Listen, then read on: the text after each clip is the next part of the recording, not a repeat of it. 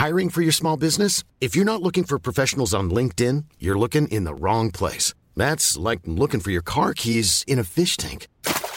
LinkedIn helps you hire professionals you can't find anywhere else, even those who aren't actively searching for a new job but might be open to the perfect role. In a given month, over 70% of LinkedIn users don't even visit other leading job sites. So start looking in the right place. With LinkedIn, you can hire professionals like a professional. Post your free job on linkedin.com slash people today. Since 2013, Bombas has donated over 100 million socks, underwear, and T-shirts to those facing homelessness. If we counted those on air, this ad would last over 1,157 days. But if we counted the time it takes to make a donation possible, it would take just a few clicks. Because every time you make a purchase, Bombas donates an item to someone who needs it. Go to bombas.com slash ACAST and use code ACAST for 20% off your first purchase. That's bombas.com slash ACAST, code ACAST. Hey, it's Danny Pellegrino from Everything Iconic.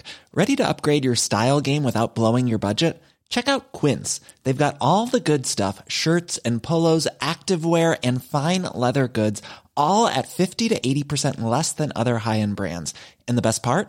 They're all about safe, ethical, and responsible manufacturing. Get that luxury vibe without the luxury price tag. Hit up quince.com slash upgrade for free shipping and 365 day returns on your next order. That's quince.com slash upgrade.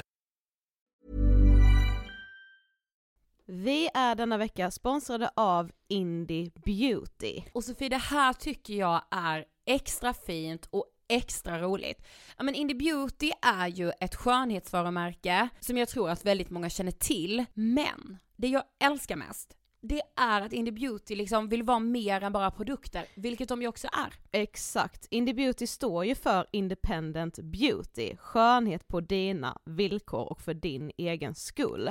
Och Indie Beauty tror ju stenhårt på ett alternativt skönhetsideal fritt från måsten, skam och känslor av otillräcklighet. Där är jag helt med Indie Beauty. Jag med. Det är så jag vill att skönhet ska vara. Ja men verkligen. Och vet du vad som är nytt för i år Sofie? Berätta. Från och med i år så skänker Indie Beauty 1% av sin försäljning till Suicide Zero, Tjejzonen och Djurens Rätt. Så när man handlar produkter från Indie Beauty så kan man liksom känna att man också ger tillbaka till samhället. Ja, kraften i tillsammans. Ska jag säga en sak nu då, Mm. som jag, det, men det är detta jag är extra glad över.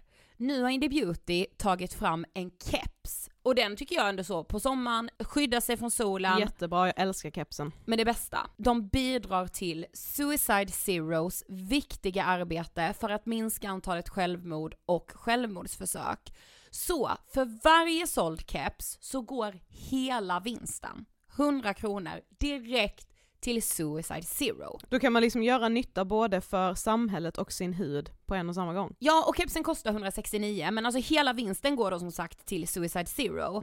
Så om man vill göra skillnad när man är där ute i solen, nu när den börjar titta fram, då ska man välja den här kepsen. Den säljs exklusivt på indiebeauty.se och på Apotea. Tillsammans kan vi skapa en ljusare framtid. Vi ses med kepsarna på! Tack Indie Beauty. Vi är sponsrade av Mindler och som ni säkert vet sedan tidigare så är vi ju ute på psykologresan tillsammans.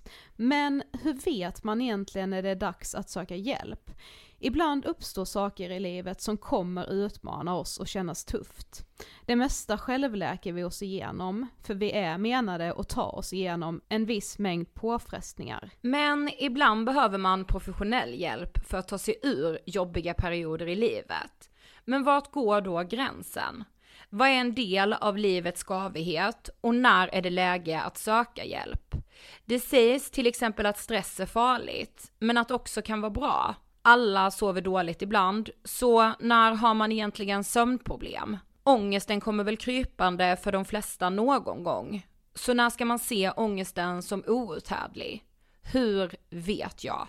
Med oss som psykolog har vi såklart min gamla psykolog Linnea Seidbrant. Men Linnea, vad är egentligen utmattningssyndrom? Utmattningssyndrom är en konsekvens av svår och långvarig stress utan möjlighet till återhämtning. Vi är ju då skapta för att klara av stress, men vi behöver också återhämtning. Om du utsätts för för mycket stress under en lång period utan att du får till den nödvändiga återhämtningen så kommer kroppen till slut att säga ifrån. Och det är faktiskt så att alla har en gräns. Du kan drabbas av en rad fysiska eller psykiska besvär som trötthet, sömnproblem, hjärtklappning, besvär från magen och tarmarna och mycket annat. Och det här är ju då varningssignaler och tecken på att du kan behöva göra någonting åt din situation. Annars så kan besvären utvecklas till att du mår så dåligt på sikt att du blir psykiskt och fysiskt utmattad. Ladda ner Mindler till din telefon och läs mer på mindler.se.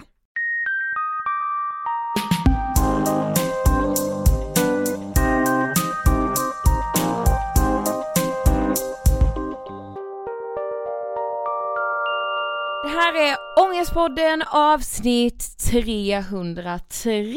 Det är det. Det är verkligen det. Mm, med besked. Hur mår du? Eh, jag mår bra. Hur mår du? Jag mår också bra. Mm. Alltså jag mår jättebra. Idag när jag gick till poddstudion, Mm. då hade jag ett sånt moment. Alltså du vet jag hade klackar, jag hade en rock på mig, utsvängda kostymbyxor.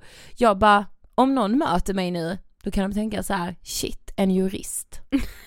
så kände jag själv. För du bara, jag är bara en simpel poddare. Ja, verkligen. Och sen så, så, sen så också, detta händer inte ofta, det var en som raggade upp mig Okej. på Sveavägen. Oj, Ja. vadå då? Alltså, Nej men han var så här.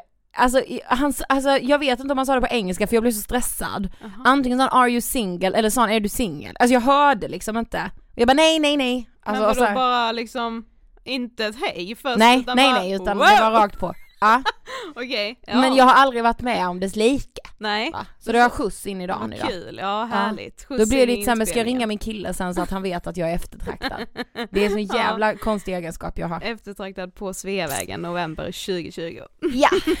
Ja, jag kände lite så att jag nästan knappt kom ihåg när vi skulle göra ett helt avsnitt själva. Ah jag vet! Alltså Ja. gåshud. Det har dröjt liksom. Ja verkligen, men dels för att vi har haft så mycket bra content. Ja, men Mm. väldigt bra gäster. Det har vi. Mm. Men jag tycker också att det är liksom vår time to shine den här Ja, veckan ja. i poddis. Lite så, ja, man har ändå en del att prata om liksom. Vi är denna veckan sponsrade av Ellos! Gåshud. Nej men det här har vi jobbat på väldigt länge. Sofie, att få jobba med Ellos är som en liten dröm. Det är som att springa längs en sommaräng. Just det.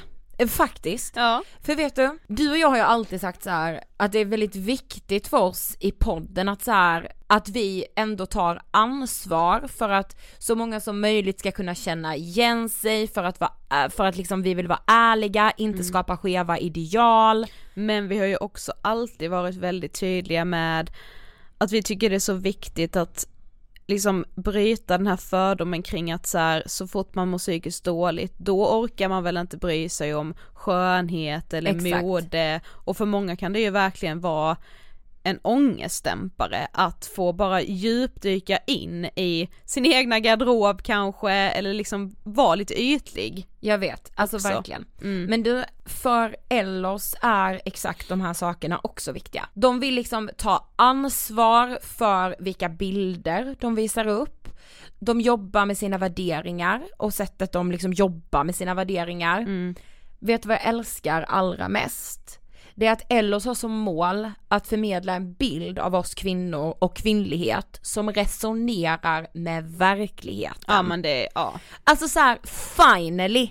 Så känner jag och jag är ju inte förvånad att det är Ellos som bär den här flaggan. Nej men så här, Ellos kan faktiskt också vara förebilder nu för alla andra modeföretag som också måste börja ta sitt ansvar lite mer. Och nu under hösten så rullar ju också Ellos kampanj Equally Women, Ja. som ju också syftar till att olika personer får lyfta sina erfarenheter av kroppskomplex, ångest kring kroppen och hur man känner sig i den, vad man ser i sin egen spegelbild, vad man känner på insidan. Ja men och typ så här, man märker ju verkligen det att om man tittar liksom generellt i samhället hur liksom den kvinnliga kroppen porträtteras, då känner man verkligen att så här, hos Ellos så är kvinnokroppen precis som den är, alltså fattar du vad jag menar? Att så här, de skulle aldrig retuschera eller justera kroppar på sin hemsida eller i sina sociala medier och de sunda idealen, alltså Mm. verkligheten. För mig är det så viktigt att företag har det. Mm. Nej, men jag känner ju så här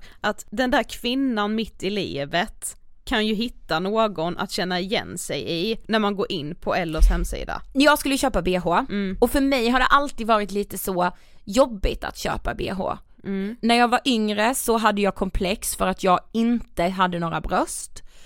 Och nu har jag mer börjat få, komplex för att säga, åh nej, sitter den för tight? Oj, ska man ha en valk där? Eller ska man inte det? Eller ska man ha två? Alltså förstår du? Att så här, jag får komplex bara av hur en bh sitter. Och så gick jag in på Ellos hemsida då och såg att så här, shit den där kroppen, ja den ser typ ut som min. Och så, ja där är en kropp som ser ut som mammas och där är en kropp som ser ut, alltså förstår du? Att jag kände representationen. Och dessutom så fick jag en liten boost eh, av den här bhn, vilket man faktiskt kan se på vår Instagram. Yes, där finns nämligen ett lite längre inlägg och en lite längre kanske utläggning om det här med att tycka illa om sin kropp och vad det gör med en. Som Ellos själva skriver, vi låter olika kvinnors röster höras för alla kvinnors skull. Läs mer på antingen vår Instagram, Angespodden eller gå direkt till hashtag equallywomen. Tack Ellos. Vi är denna veckan sponsrade av Mendley. Ja, chattterapi som gör det enkelt att gå i terapi. Du har ju också testat. Det har jag. Jag har liksom hunnit påbörja, gå i terapi och avsluta den. Alltså men, och då inte avsluta liksom i förtid utan jag gick en hel behandling. Jag gick liksom i några veckor i chattterapi. Men när man står dig nära så måste jag säga att det verkligen gav dig mycket. Ja, det gjorde det nog faktiskt. Alltså Du behövde det. Ja det gjorde jag verkligen. Alltså jag har ju aldrig varit i en period i livet där jag har känt tydligare att jag verkligen behöver gå i terapi. Ehm, för att jag liksom var orolig för mig själv liksom. Ehm, och nu skulle jag väl säga, det kanske har lite med att hela den här andra vågen av corona har kommit nu så har jag väl haft ett litet bakslag i mitt mående. Men det som är så skönt då är att jag liksom kan gå tillbaka och läsa i min chatt eh, och kolla då alla de här uppgifterna som jag fick skickade till Gud, mig och bra. göra om dem igen liksom. Det är så bra. Mm. Att det liksom sparas Mm. för en själv. Mm. Men du, alltså något jag tycker är jättehäftigt Mm. med Mendley, det är ju att de har liksom över hundra terapeuter. Ja. Alltså det är så många! Mm. Och det är liksom också olika åldrar, män och kvinnor, olika etniciteter, hbtq-certifierade, en del behandlar liksom på andra språk. Alltså bara en sån sak. Och såklart, alltså jag tänker mig så här, alla av dem har såklart olika erfarenheter. Men det gör ju också att det blir lättare för mig som som söker hjälp att hitta någon som passar mig perfekt. Exakt, för det ska ju sägas att när du har laddat ner appen och svarat liksom på de sådana standardfrågor, då kommer du ju till en sida där alla tillgängliga terapeuter finns och då får du läsa lite om dem, alla har liksom som en egen profilsida så att du lätt kan hitta liksom, ja men det här verkar vara en person som jag kan klicka med Ja. liksom. Men vet du vad jag gillar att kalla Mendley? Nej. Pionjärer. Ja, Ja men för det är de ju, jag menar chattterapi är skitstort i USA, de har tagit det till Sverige. och jag skulle säga att de ju är pionjärer för oss som behöver hjälp, men även för er som vill hjälpa andra, alltså ni som är psykologer och terapeuter. Ja för alla hos Mendley är legitimerade psykologer eller psykoterapeuter. Yes. Det tycker jag också är viktigt att säga. Mm. Men, men Sofie du vet just att pionjärsordet vill jag använda för jag också känner att så här,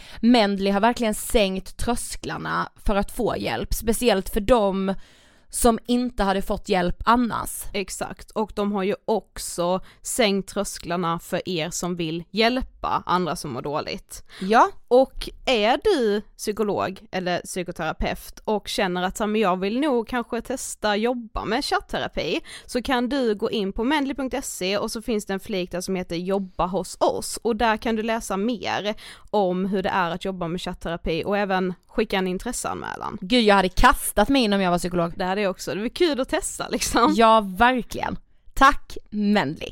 Alltså jag har verkligen sett fram emot, jag blir helt fnittrig, jag har sett fram emot att göra det här avsnittet för att det är rätt in i min så kallade vedbord. Ja, precis. Det, det känns väldigt relaterbart för en själv. Alltså när jag hörde om det här första gången så tänkte jag ju bara, åh herregud, ja det var verkligen jag. Ja, för idag ska vi prata om viljan av att prestera för sin psykolog, att liksom vilja nästan skärma psykologen, man kanske ljuger för att framställa sig i bättre dagar.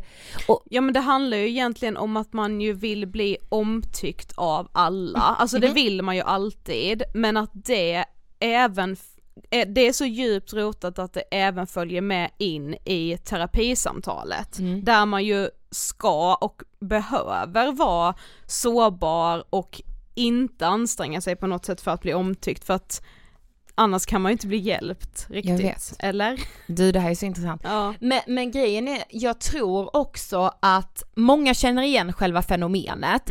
Jag hörde talas om det första gången, alltså via Instagram, hos så här amerikanska influencers som är så här psychologist eller ja men psykologer eller psykiatriker från USA som är stora på Instagram som prat, började prata om det här fenomenet och så såg jag att det var fler och fler personer som jag följer, alltså just från det amerikanska ehm, Community. Commu- influencer communityt, men du vet, alltså de vi följer från Ångestpodden som inspirerar så sjukt mycket. Eh, och sen så började jag också se det liksom, alltså fler och fler prata om det här i Sverige och insåg att så här, fy fan vad sjukt, det här är ett helt fenomen. Mm, och ett helt avsnitt i Ångestpodden, Jo, givetvis!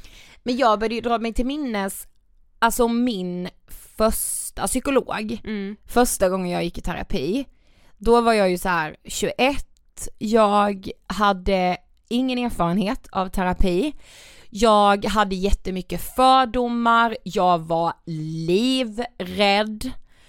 Eh, hon var väldigt så här auktoritär, vilket jag älskade. Mm. Eh, jag var absolut inte rädd för henne men jag hade liksom respekt för henne, vilket i och för sig också gjorde att jag ville prestera för henne. Mm. Men det kan ju också vara positivt att man vill prestera för att ens psykolog, alltså man ser psykologen som en auktoritär person i ens liv, för det kanske pushar en att göra läxan. Ja. Inte bara att säga ja, ja, men jag har gjort mina uppgifter och så Mm. har man inte det, utan att man känner så här, "Aj, hon kommer ju fatta att jag inte har gjort dem om jag inte har Exakt. gjort det. Så att det kan ju vara positivt också att ha respekt. Ja men så var det nog för mig, Ja. alltså det du säger nu Sofie. Ja. Alltså du vet att så här, Är det någon som bara så här, ja, alltså du vet så här lalla med en så är det ju mycket lättare att säga bara ja, jo men det gick bra med läxan och så, så är det ingen som spänner ögonen i en och bara så här, Nej. har du verkligen gjort det? Alltså du vet, det kan ju vara, ja men det kan ju vara positivt också. ja men det var fan positivt den Ja. gången. Mm. Men alltså så här, i början var jag också, alltså jag trodde ju att hon skulle säga saker som löste min skit. Ja, Alltså jag fattade ju absolut inte vad KBT var och att så här, alltså det är du som ska jobba häcken av dig. ja men det, det tror jag att jag har tänkt ganska länge om terapi, alltså långt innan vi startade Ångestpodden och även under tiden vi har haft den också. Att liksom man tänker att så här, okej, men nu går jag till en psykolog då, som ska hjälpa mig att lösa mitt skit, men man tror liksom att psykologen Alltså man tänker inte att psykologen ska servera en redskap att dela med sin egen skit, Nej. utan den, psykologen ska typ reda ut skiten åt den och så ska Exakt. man bara sitta där och ta emot det och det är det man tror är det jobbiga. Ja. Att såhär, usch någon kommer ju verkligen syna mig och se vad jag var med om som barn eller ja nu kommer hon säga att eh, jag beter mig så här och vad jobbigt det kommer vara att höra det från någon Mm. annan. Men det handlar ju om att man ska fatta det själv. Jag vet. Men jag märkte typ ändå så att jag kunde slira lite med uppgifterna. Ja, Det märkte jag ändå så här, ja alltså typ så här. jag hade ju konkret, jag gick i terapi för panikångest, jag hade konkret så här, gå till ICA, stå i kö, gå Drottninggatan fram i Stockholm där det är mycket folk, gå i en butik, fråga om hjälp i en butik, alltså för jag var ju liksom, alltså jag var ju, alltså jag var ju så jävla styrd av min panikångest. Eh, och så här, vissa saker som man bara gud det kommer ta tid. Ska jag åka in till stan och gå Drottninggatan ner? Ja ja, det säger jag att jag har gjort. Alltså du vet, Ja. det, så har jag ju liksom gjort. Men då märkte jag ju också att så här, men jag mår ju fortfarande piss. Mm. Nu Precis. behöver jag verkligen gå in i den här butiken, nej det kan jag ju inte. Nej. Kanske jag hade om jag hade gjort. Alltså, Mm. Man, man får ju lära sig det, man får ju se typ, men du vet alltså jag kan ju med tänka i terapin att så här, skämtar du nu? Ska jag sitta i ett hörn, detta har jag fått som psykolog. Mm. Nu ska du göra tid för din oro. Du ska sitta i den här fåtöljen en halvtimme och då får du ägna dig åt orostankar, sen är det bra. Man Mm. bara, man bara men okej alltså det var det du kom med. Jag vill att du skulle komma med ett piller. Ja som eller typ såhär, nej men man vill ju att psykologen ska säga ja men om du gör så här istället så kommer du inte ha några orostankar. Alltså om Nej, du jag vet. tänker så här eller liksom att de ska säga något magiskt som gör att man bara ding ding ding, okej nu kommer jag aldrig mer ha orostankar då ju. Exakt. När du säger det här för nu fattar, det är bara ja, ingen som ja. har sagt det här till mig tidigare, Ja, det är fan. därför jag har haft orostankar. Jag tyckte det var så nedslående en gång när min psykolog sa tankarna kan vi ju aldrig stoppa. Nej man bara Men det- vad fan! Ja exakt, men, så, ja men Det är seriöst. därför jag är här! Ja men verkligen, alltså snälla. Jag Ja. betalar dig ett och fem och här säger du att jag ska fortsätta ha de här alltså så, men det är ju för att man inte förstår terapin. Nej. Och man måste ju på något sätt göra de här grejerna för att förstå att så här, vi är dumma skapelser. Ja. Så att vi behöver de här grejerna och göra om och göra om och göra om. Precis, och så här du kan ju då få redskap som kanske känns lite banala till en början, sen gör du läxorna och känner att det hjälper lite, men bara för att du, har blivit hjälpt av dem i en period så betyder inte det att du aldrig kommer ha en dålig period igen. Det som är bra är ju att redskapen kommer ju aldrig försvinna, Nej, du kommer exakt. ju ha med dig dem och kanske kunna applicera dem på andra pissmåenden du kommer Mm. gå igenom, genom livet. Ja men jag har ju haft tre psykologer i mitt liv. Mm. Tre långvariga relationer är det ju som. Var, Ja. en, var och en liten egen relation. Mm. Min andra psykolog, alltså hon var så snäll, det var såhär hjärta av fucking guldgumman. Men, det var fan inte mycket saker jag gjorde. Nej! Nej, jag skulle, det var du som sa det, Du, inte jag. Alltså, men jag mådde också så jävla dåligt under den här perioden. Alltså dels var det när min faster dog, Mm. och då, då är det ju inte såhär gör det här, gör det här, alltså då handlar Alltså det ju du bara om att behövde ju sörja. verkligen någon som vaggade dig. Ja gud ja. Ja. Eh, men också när jag, när liksom den värsta sorgen hade lagt sig och jag var väldigt deprimerad. Alltså jag hade så jävla lite hopp om att det skulle bli bra. Mm. Förstår du? Så jag kunde liksom Jo inte... jag förstår, jag bodde med dig under den, tiden. Nej men jag, Jag kunde vet. liksom inte motivera mig typ. Nej, Alltså då var jag med så, här, så jävla inställd på att bara, alltså jag pallar knappt nej. ta tag i det här. Och där måste man också komma ihåg hur bra antidepressiva kan vara Mm. för någon. Att faktiskt, det minns jag faktiskt att en psykolog sa till mig, att så här, om du mår riktigt jävla dåligt, då spelar det ingen roll hur mycket KBT-övningar, hur mycket andningsövningar, hur mycket meditation eller yoga du gör, för du kommer inte ta det till dig. Nej alltså du behöver ju skjutsen. Exakt, som en antidepp kan ge. Mm. liksom. Och antideppen kan ju då vara som en liten krycka att kunna ta till sig yogan, meditationen eller de här KBT-övningarna. Det är ju det som är liksom skillnaden. Jag kunde ju sitta dagen innan min terapi så, här, så hade jag fått så här, för dagbok nu i liksom typ nio dagar till vi ses nästa gång. Ja sen Varje dag, dagen innan i måndag, panik. tisdag, onsdag, torsdag. ja. Kände mig lite bättre på eftermiddagen, kände mig lite, alltså det var ju bara rappa kan jag. Ja. Jag skrev det. Vadå vet vad jag, eftersom jag är då, jag kan säga så här att det är ganska lätt att ljuga i chatterapi Åh också. nej. Mm. Nej, men så här, man får ju bara skylla sig själv, Mm, för någonstans, det är ju bara upp till mig själv att Mm. göra mina uppgifter och att säga till att så här, du nu fattar jag inte uppgiften riktigt.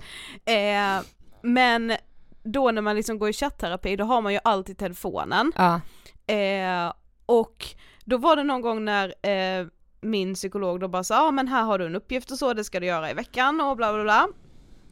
Eh, och jag förstod inte helt hundra Nej. uppgiften. Eh, men jag bara, ja ja det ska jag göra. Av någon anledning sa jag så. Eh, och sen så hade hon typ skrivit i mitten av veckan bara, ja hur går det? Och jag bara, ja öppnade upp det och bara, jag tar det sen liksom. Ja jag var lite stressad nu så jag kunde inte svara men jag lät alltså ta så lång tid så att psykologen fick skriva till mig igen, bara så här, hallå, har du fått mitt meddelande? Alltså kanske typ så här två dagar Ja. senare. Och jag bara oj, det måste ha blivit något fel här, jag, jag har inte Du fått notisen liksom. Du var inte så här, jag, jo jag glömde. Nej eller bara så här, eh, det har ju gått jättedåligt den Ja. här veckan.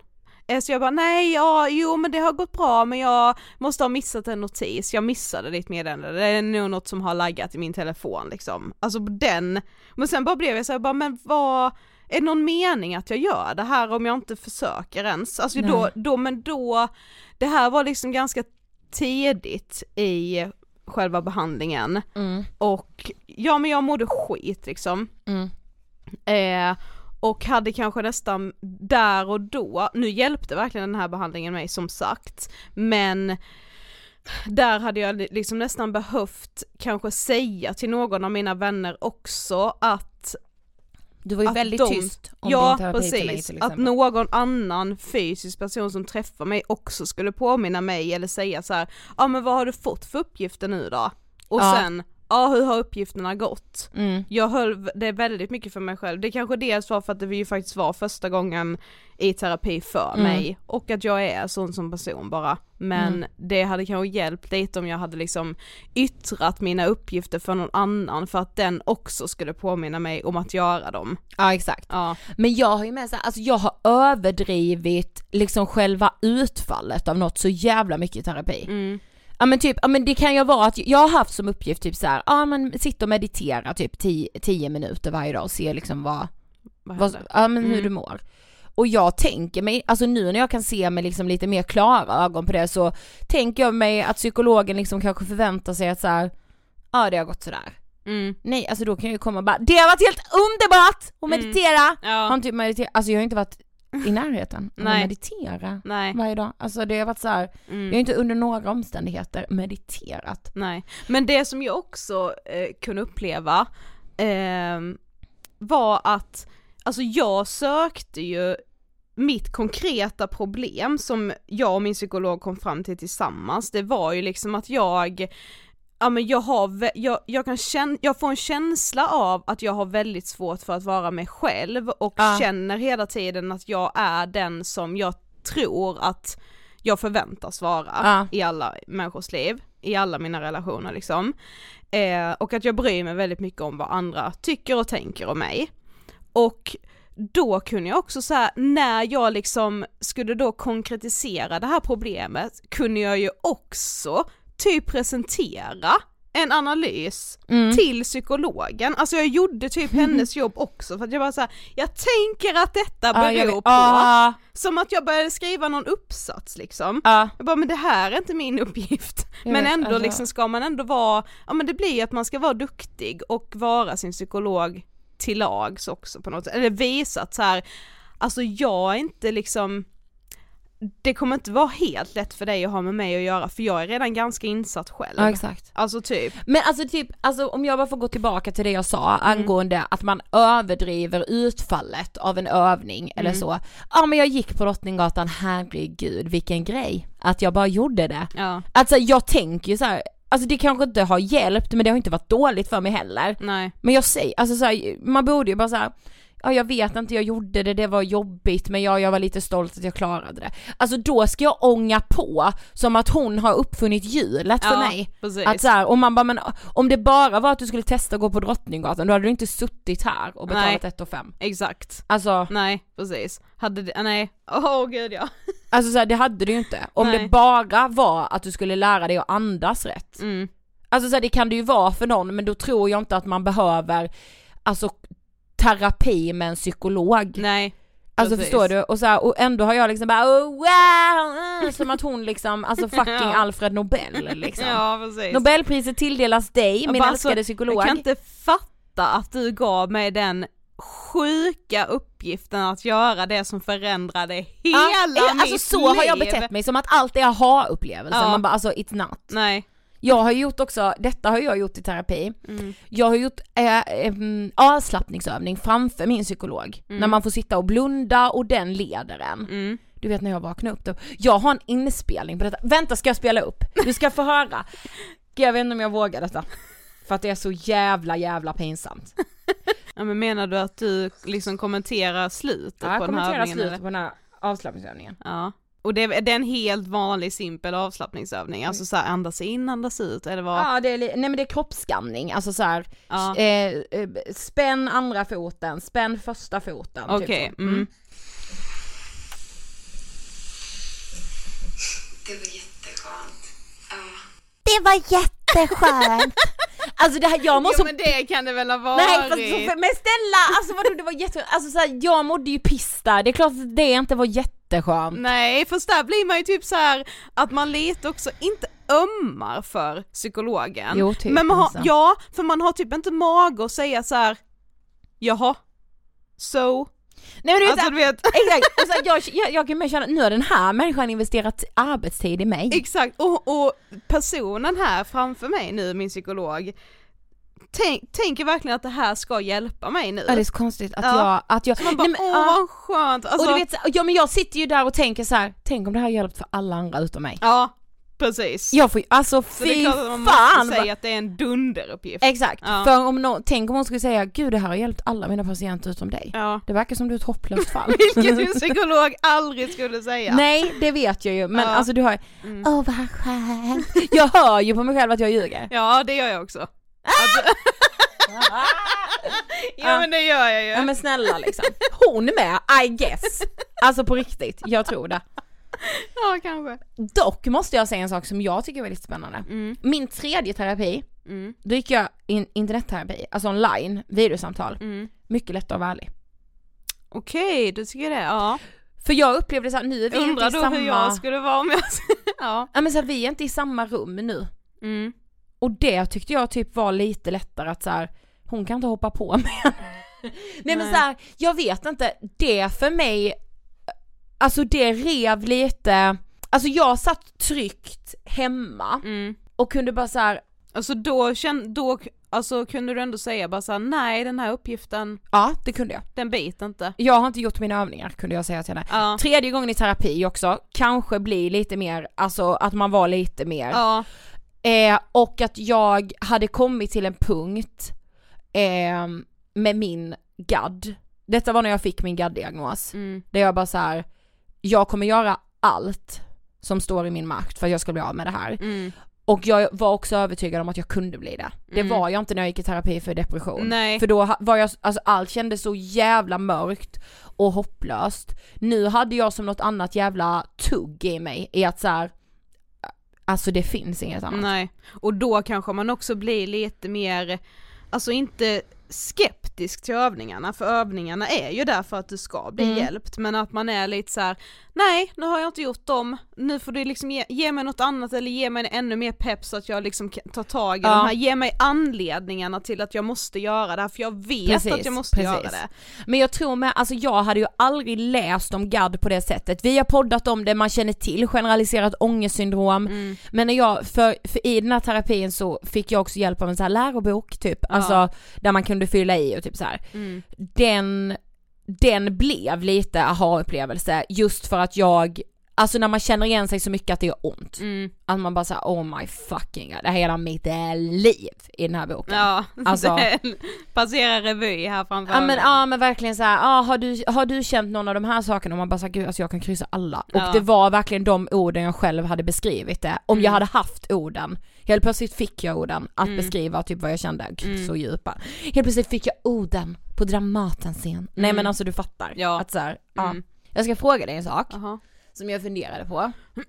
Och det här är ju så, alltså det här är ju så rotat i oss människor, det här är så strukturellt. Men handlar det i grund och botten om att vi inte vill visa oss svaga? Ja, det tror jag. Alltså, ja, och vad är skillnaden på att, I'm Sandra, and I'm just the professional your small business was looking for. But you didn't hire me because you didn't use LinkedIn jobs. LinkedIn has professionals you can't find anywhere else, including those who aren't actively looking for a new job but might be open to the perfect role, like me. In a given month, over 70% of LinkedIn users don't visit other leading job sites. So if you're not looking on LinkedIn, you'll miss out on great candidates like Sandra. Start hiring professionals like a professional. Post your free job on linkedin.com/people today.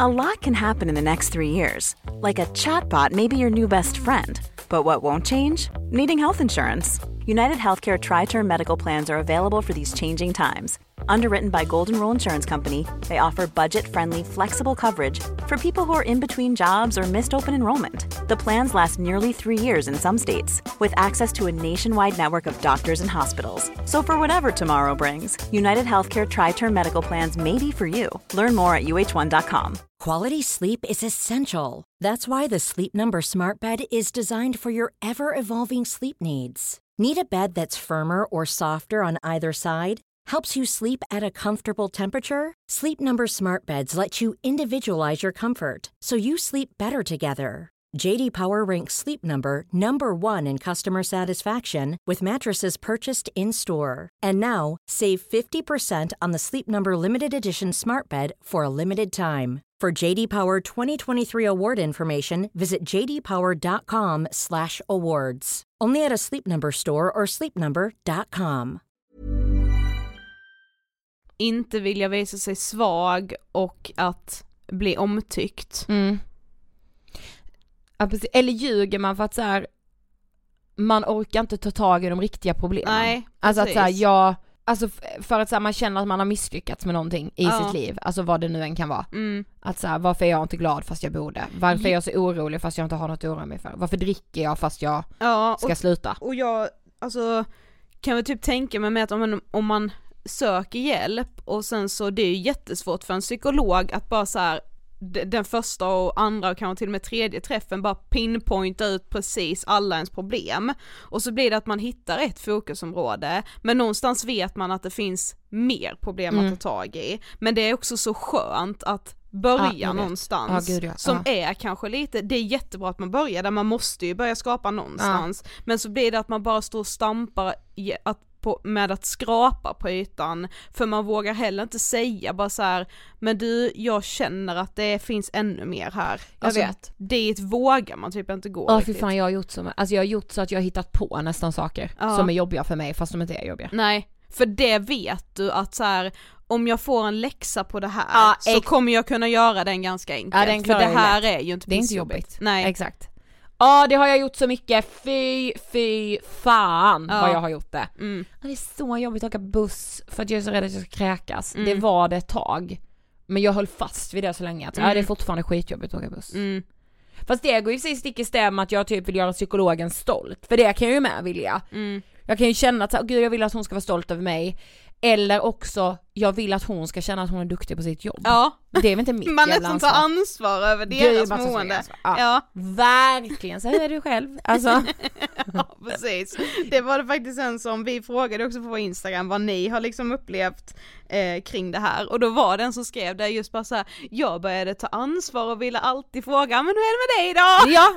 Det, får jag säga att det är typiskt kvinnligt? Att vi kvinnor är så, vi är så liksom omhuldar alla människor och tar dem till oss och vi vill liksom Ja, men jag vet inte hur det är i terapisamtalen just, där kan jag inte uttala mig om det, men visst, överlag är det väl ganska kvinnligt att liksom vilja ta hand om alla. Ja, Mm. men okej, vill du veta de vanligaste sakerna som folk ljuger om i terapi? Ja. Jag hittade en artikel. Mm. Fem saker. Nummer ett. Att man har en, alltså att man är typ otrogen bakom ryggen på sin partner. Eller att man fortsätter ha en relation som är skadlig för en. Så man kanske säger så här, jo men vi har klippbanden nu, nej det har vi inte gjort. Aha, okej. Eller om man Mm. har varit otrogen så säger man så här, nej men den här affären är avslutad. Och Fast den är inte det. Man säger till psykologen att, Att den är är. Ja, Mm. okej. Nummer två, att man eh, dricker för mycket eller fortsätter ta droger eller Mm. ja, man fortsätter helt enkelt dricka eller knarka. Fast man säger att man har eh, slutat med det. Man lär ju sig väldigt snabbt vad som är liksom positivt Precis. i terapirummet. Ja. Om eh, skadliga förhållanden, alltså verkligen så här våld i relationer. Mm. Att, alltså eh, oavsett, antingen om du är den som blir slagen så ljuger du att, men han har slutat slå mig nu. Mm. Är du den som går i terapi för att du ska sluta slå, så säger du ofta att du har slutat slå fast du fortfarande slår. Mm. Eh, fyra, att man säger att man går till jobbet fast man inte gör det. Mm. Och den sista, att man eh, har slutat skälla på sina barn. Många föräldrar Okej. går i terapi för att de upplever att så här. Jag blir så arg på mina barn. Varför kan jag inte vara Vansinnig, ja. konstruktiv? Varför, varför blir det bara att jag skriker? Mm. Och då säger man att så här, nej men jag, nu, nu sitter vi ner och pratar hemma i familjen, fast man gör inte det. Okej. De fem sakerna är de vanligaste som folk ljuger om i terapi. Mm. Ja, spännande. Mm. Jag tänkte mig att vi ska läsa lite av de meddelandena som vi fick, för det var ju många som kände igen sig i det här. Ja. Det var den som skrev så här, vilket jag också tror är väldigt vanligt här. Oj, så mycket erfarenhet av detta. Gått till en snygg manlig psykolog i två år som jag blev tokförälskad i. Så mycket känslor som uppstod, men som jag förstod är ganska normalt. Hur som har jag haft mycket känslor av att vilja ha hans bekräftelse på att jag är attraktiv, rolig, en bra person och så vidare. Man är ju ofta med sin psykolog som man är ute i övriga livet, så vi har pratat mycket om det och kunnat jobba med det, men det är så intressant med alltså just detta i terapi. Då var jag ju tvungen att fråga mig bara så här, alltså vänta, vågade du erkänna för honom att du fick känslor? Och då skrev hon, ja vi har pratat om det en hel del, ganska vanligt att bli att det blir så i långtidsterapi vad jag har förstått, men såklart var det pinsamt och obekvämt att prata om till en början. Jag bara, alltså att du ens vågade säga det tycker jag är Men gud, skitstort. ja och byter man psykolog då? Nej, de gjorde inte det i alla fall. Gud det känns som att det blir sån attraktion då. Eller så här, det- känns som det kan bli det, alltså kan inte det bli att psykologen också får en boost av det, att säga shit hon är kär i mig, Ja, men hon, alltså eller?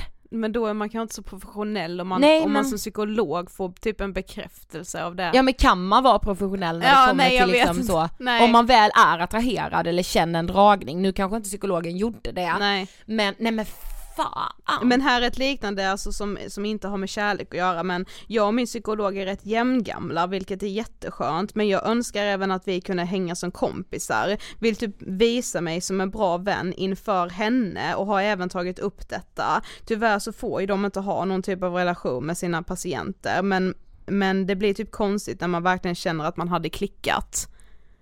Att liksom såhär, men vi är ju vänner liksom, jag skulle vilja Mm, hänga med mm. dig även utanför. Ja men så har jag känt med, med några av mina psykologer också. Mm. Men alltså det går ju inte. Men det blir ju också speciellt om man, alltså speciellt om man är en person som i vanliga fall har ganska svårt för att prata om liksom, ja men sitt innersta och sina problem och man kanske i sin, om, säg att man i sin vänskapskrets, den vanliga vänskapskretsen, är den som alltid har hållit ihop och som, ja, Ja. men är mer lyssnare än den som själv liksom pratar. Mm.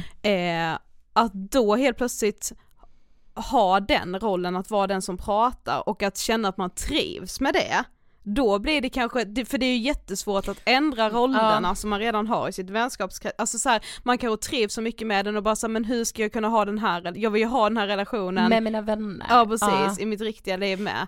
Men är det typiskt Riktiga svenskt? liv. Alltså är det typiskt svenskt att man inte ska, åh man ska vara så professionell och man ska inte, alltså tänk USA. Mm. Alltså jag bara tänker som en sån som Filip Hammar, Mm. som pratar i, i Filip Fredriks podd om. Mm. Ja så ska han iväg och så ska han på fest med sin psychologist, Mm. alltså då träffar han sin psykiatriker på en jävla fest. Det sjukaste jag hört. Men fan vad gött Ja, så. alltså kanske att så här, ja men jag och min eh, psykiatriker, ja vet du vem som går hos min psykiatriker också? Alltså så här, va? Hur vet han det? Pratar de om liksom Ja. vilka, alltså så här. Ja vi har samma psykiatriker kan han säga. Säg Mm. att de pratar typ om så här, nu detta stämmer alltså inte utan jag tar bara som exempel. Alltså Mm. att de pratar om så här. Han är Coldplay. Mm. Och bara, ja men vi har samma psykiatriker kan ju Filip säga då. Ja Alltså- men, det är ju, men det är ju också för att i USA är det typ så här, där, är ju, där finns ju då psykiatriker som är så kända, alltså Jo. visst det gör det väl här också men det är ju på, där är det ju, jag vet inte på ett annat sätt Ja men liksom. där tror jag man kan umgås. Där tror Ja. jag man kan säga efteråt så här. Ja men du ska du, ska vi gå och ta ett glas vin? Jag kan också tänka mig att det är lite mer utav en statusmarkör i USA, vilken psykiatriker man har. Ja men så och, är det ju nog. Ja, Ja det precis. kan ju vara lite därför också. Men jag kan inte tänka mig ändå, alltså gud att det skulle vara så här knullig stämning mellan en psykolog. Men det här är Och en också intressant, på, på, lite på samma tema liksom, Ja. att vilja bli vän och så.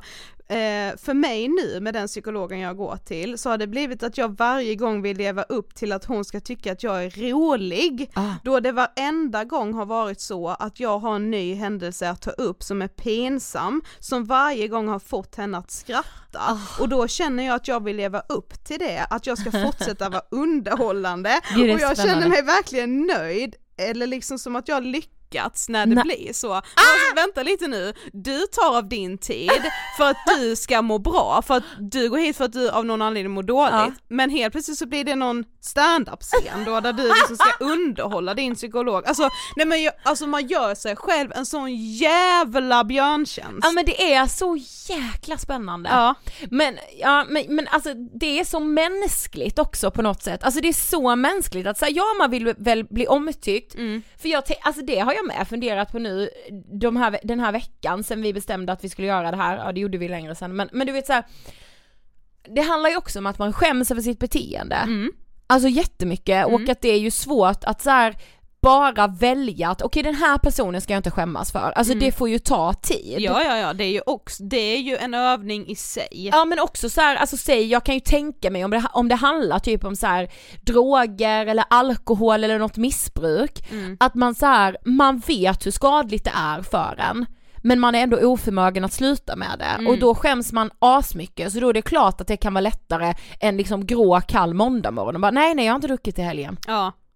Ja, Alltså- ja. ja för det var också en som Man vill visa sig från sin bästa sida. precis, Alltså, för en skrev så här.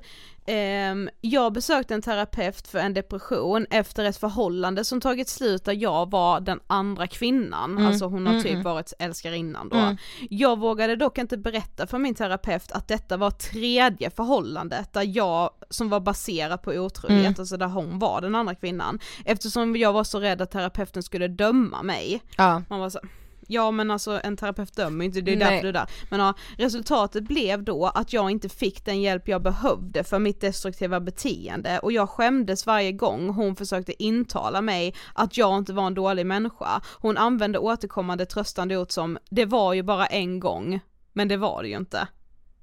Aha, Så där ja. blir det ju med, för, och där, det började jag med fundera på då, för det var en annan som också skrev att så här, ja men jag har fått byta psykolog nu eh, i min traumabehandling för Ja. att jag, jag blev så uppmuntrad när jag sa att jag mådde bättre, så Mm. jag fortsatte säga att det var bättre, men traumat fanns kvar. Mm. Och, och där blir det så, för där blir det liksom lite var, var ligger Ja. det egna ansvaret? Alltså det är ju inte psykologens fel. Nej, Om nej, jag går nej, dit nej, och nej. säger att så här, ja men, eh, ja men jag har gjort uppgifterna och, och jag mår bättre, då får jag ju lite väl skylla mig själv. Absolut, absolut. Ja. Alltså det måste man ju, man har ju ett eget ansvar. Man kan ju inte lämna ifrån, man kan ju inte omyndigförklara sig själv. Och sen säga att psykologen var dålig nej, liksom. nej, nej, nej, Nej. det går inte. Nej. Men, men fan alltså nu tänker jag på det du sa innan också.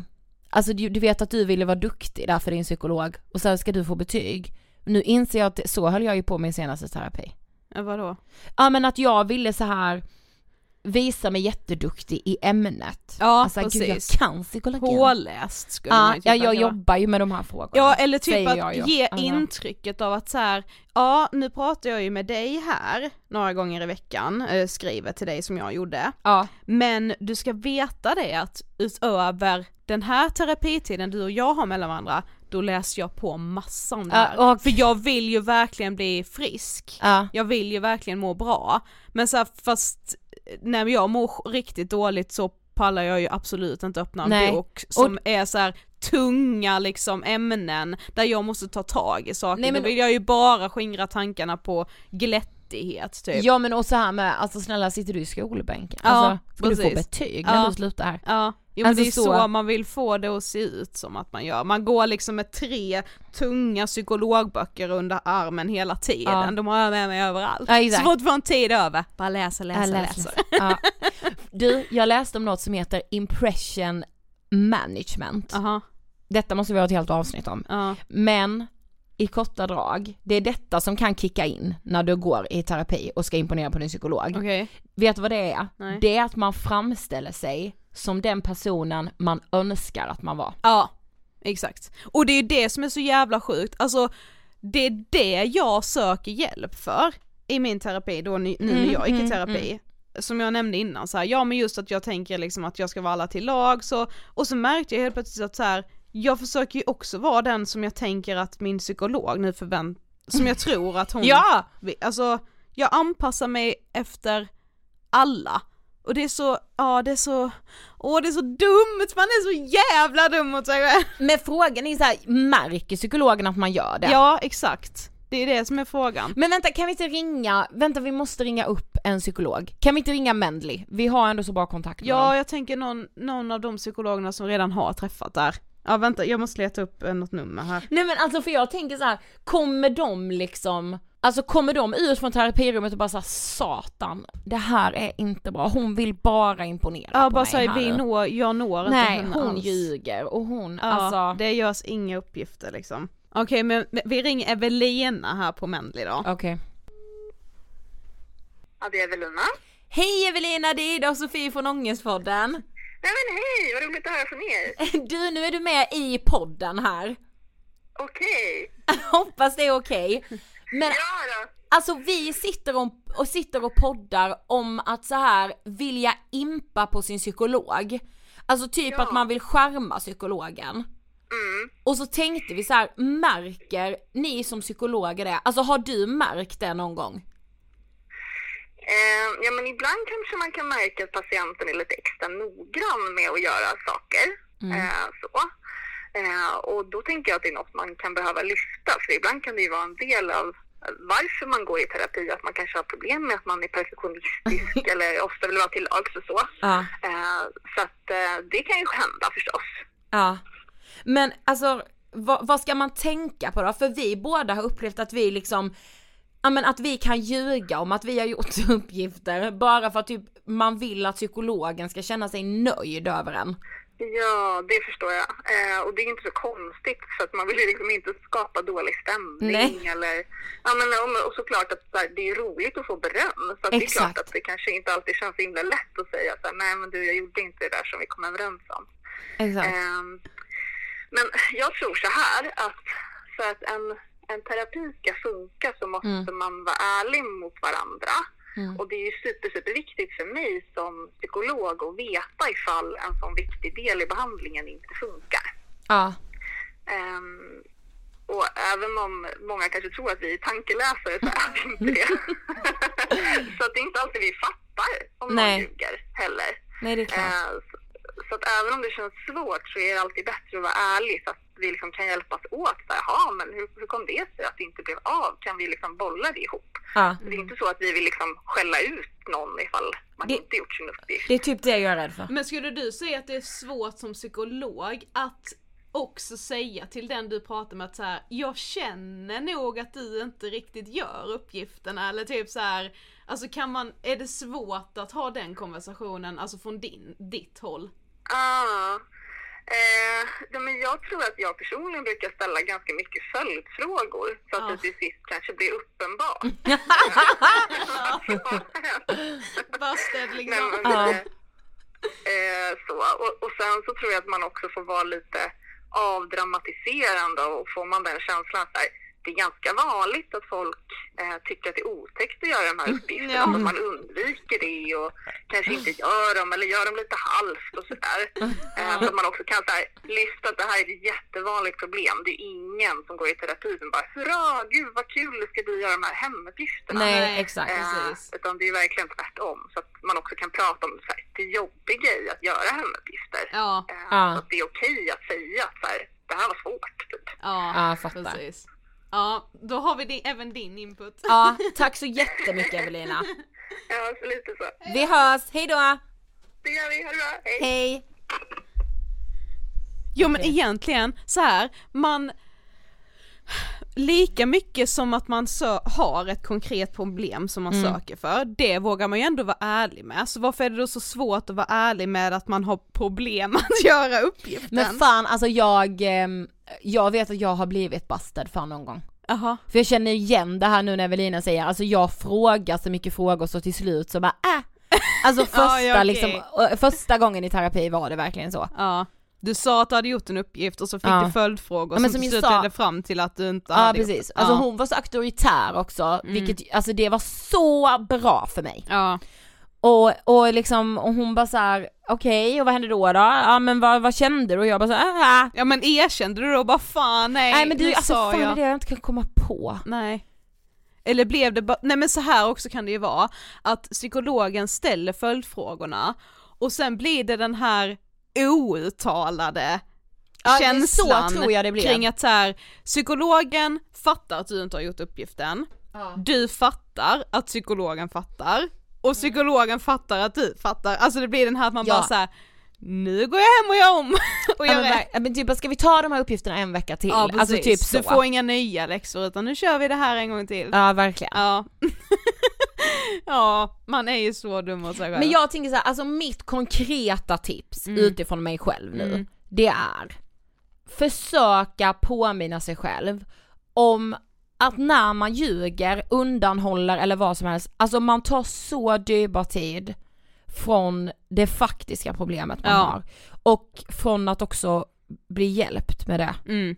Och sen också så här, nu blev ju det här ett ganska skrattigt avsnitt för att man är så, det, man blir ju skrattig när man känner igen sig. Nej men gud ja. Och man känner sig liksom att man har varit så himla dum mot sig själv, mm. men att det här också är jättevanligt. Ja. För att man vill vara alla till lags, precis som Evelina säger med, man vill liksom inte skapa dålig stämning. Nej. Det är lika oh. mycket som att här, skapa dålig stämning i ett mötesrum eller i klassrummet ja, eller i, i kompisgänget mm. där man helt plötsligt har så här, alla mina tio vänner har den här åsikten, jag har inte den. Det är mycket lättare ja. att och sen samtidigt dålig stämning blir det ju fan inte med en terapeut. Nej alltså, men det är ju alltså, det man tänker. Ja, jag vet, men så här, de har hört allt typ. Mm.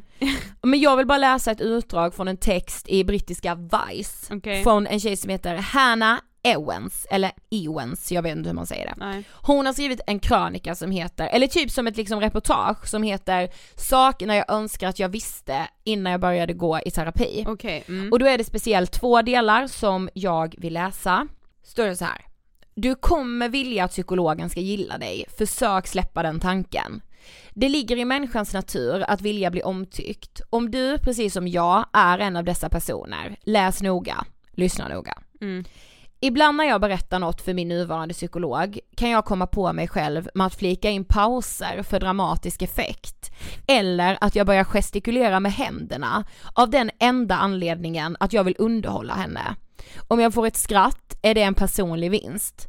På samma sätt kan jag när jag är på väg till henne, om jag känt att jag haft en period med psykiskt välmående, genuint börja oroa mig för om jag kommer tråka ut henne. Ja. Mm. Jag börjar febrilt leta igenom mitt korttidsminne. Det måste ju finnas något sjukt som jag gjort nyligen som jag kan ta upp i samtalet. Mm. Men på samma sätt som du inte behöver tycka om psykologen behöver inte hen tycka om dig. Om du inte försöker jobba emot viljan att bli omtyckt kommer det förändra sättet du jobbar med psykologen och det minskar chansen för att du ska göra framsteg. Psykologen är där för att hjälpa dig, inte för att bli underhållen och bara för att det är du som blottar din själ betyder inte det att det skapas en ojämn maktbalans. Var så ärlig du bara kan. Med stycket ovan i åtanke finns det ytterligare en viktig aspekt. Ärlighet. Var så ärlig du bara kan. Det har tagit åratal för mig att sluta undanhålla information och jag är säker på att jag gjort det varje gång jag börjar träffa en ny psykolog. Om jag berättar det här kommer hen tycka jag är en slampa, en dålig person eller en idiot.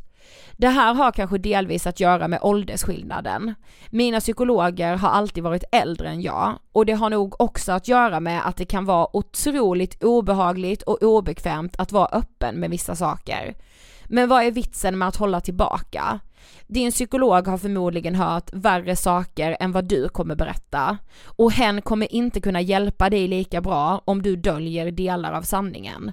Försök att se på din psykolog som en förlängning av dig själv. Ja, true story. Ja, det handlar ju inte om att man håller på att skapa någon sorts relation med sin Nej, psykolog. Det är alltså nästan bättre inte. då att det blir, nu kommer det inte bli dålig stämning men det är ju på något sätt ändå så här en liten obekväm stämning som du upplever det, kan ju faktiskt vara ett jävligt gott betyg för då ja. har du varit jätteärlig, du är någonting på spåren och du försöker inte vara din psykolog till lags. Alltså jag tänker typ med så här, detta låter ju för fan skit dumt, men så här, att lite avhumanisera psykologen. Ja. Att verkligen så här, för man betalar för tiden, mm. den personen ska hjälpa en, man får tänka så här, det här är ett verktyg i mitt välmående. Precis. Man behöver inte så här, vad, hur mår dens familj, föräldrar, barn och den själv. Nej. För det är dens jobb att hjälpa dig. Exakt. Gud jag vill börja terapi igen Ja. Och bara så här, testa och vara ärlig Jo, helt. ja precis, för jag tänker med att så här, första gången eller andra vändan man går i terapi så är det kanske inte lika lätt att vara ärlig. Ja men som du sa, ja men tredje gången var jag ganska ärlig, det var nog för att jag gjorde det liksom online. Jag skulle Nej, säga att jag var också var för att, ärlig. Mm. ja men det kanske var också för att det var just din tredje gång. Det är ju saker som också blir lättare med tiden kanske. Mm, andra gången var jag nog minst ärlig. Mm. 40% ärlig. Okej, ja ja. Ja, det var allt för den här veckan. Alltså 40% ärlig, det är så sjukt lite ärlig. Ja faktiskt. Då är du ju mer ärlig i ditt eh, liksom podden. vardagliga liv. Ja gud ja, det är så sjukt. Men jag, Jag är vet. mer ärlig här än vad jag var i min terapi. Men överallt. är Det är det, och det alltså. fattar jag inte Det är hur mitt det ärligaste rum. Ja det är det, det ska ni veta. Nej men på riktigt, alltså ni som lyssnar på podden, ni ni hör den riktiga Sofie. Alltså och det är så jävla sjukt men jag kan inte få med mig den här personan ut i mitt jag vardagliga liv. Inte Det är jag. jag, alltså jag fattar inte, Hur gör man? det är svårt. Fan!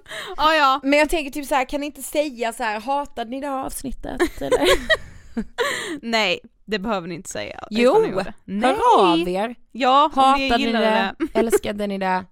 Ja, vi hörs som vanligt i Insta-DM, där heter vi Angespodden. Mm. Annars, om ni inte vill skriva till oss, så hörs vi som vanligt i era lurar nästa torsdag. Tack och hej! Hej då!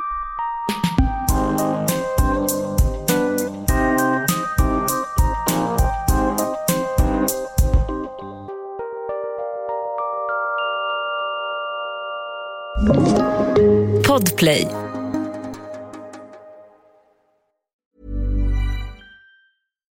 Deserves the best, and there's no better place to shop for Mother's Day than Whole Foods Market. They're your destination for unbeatable savings, from premium gifts to show-stopping flowers and irresistible desserts. Start by saving 33% with Prime on all body care and candles. Then get a 15-stem bunch of tulips for just $9.99 each with Prime. Round out Mom's menu with festive rosé, irresistible berry chantilly cake, and more special treats. Come celebrate Mother's Day at Whole Foods Market. Even when we're on a budget, we still deserve nice things.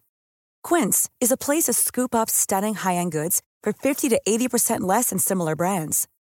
They have buttery soft cashmere sweaters starting at $50, luxurious Italian leather bags, and so much more. Plus, Quince only works with factories that use safe, ethical, and responsible manufacturing. Get the high-end goods you'll love without the high price tag with Quince. Go to quince.com slash style for free shipping and 365-day returns.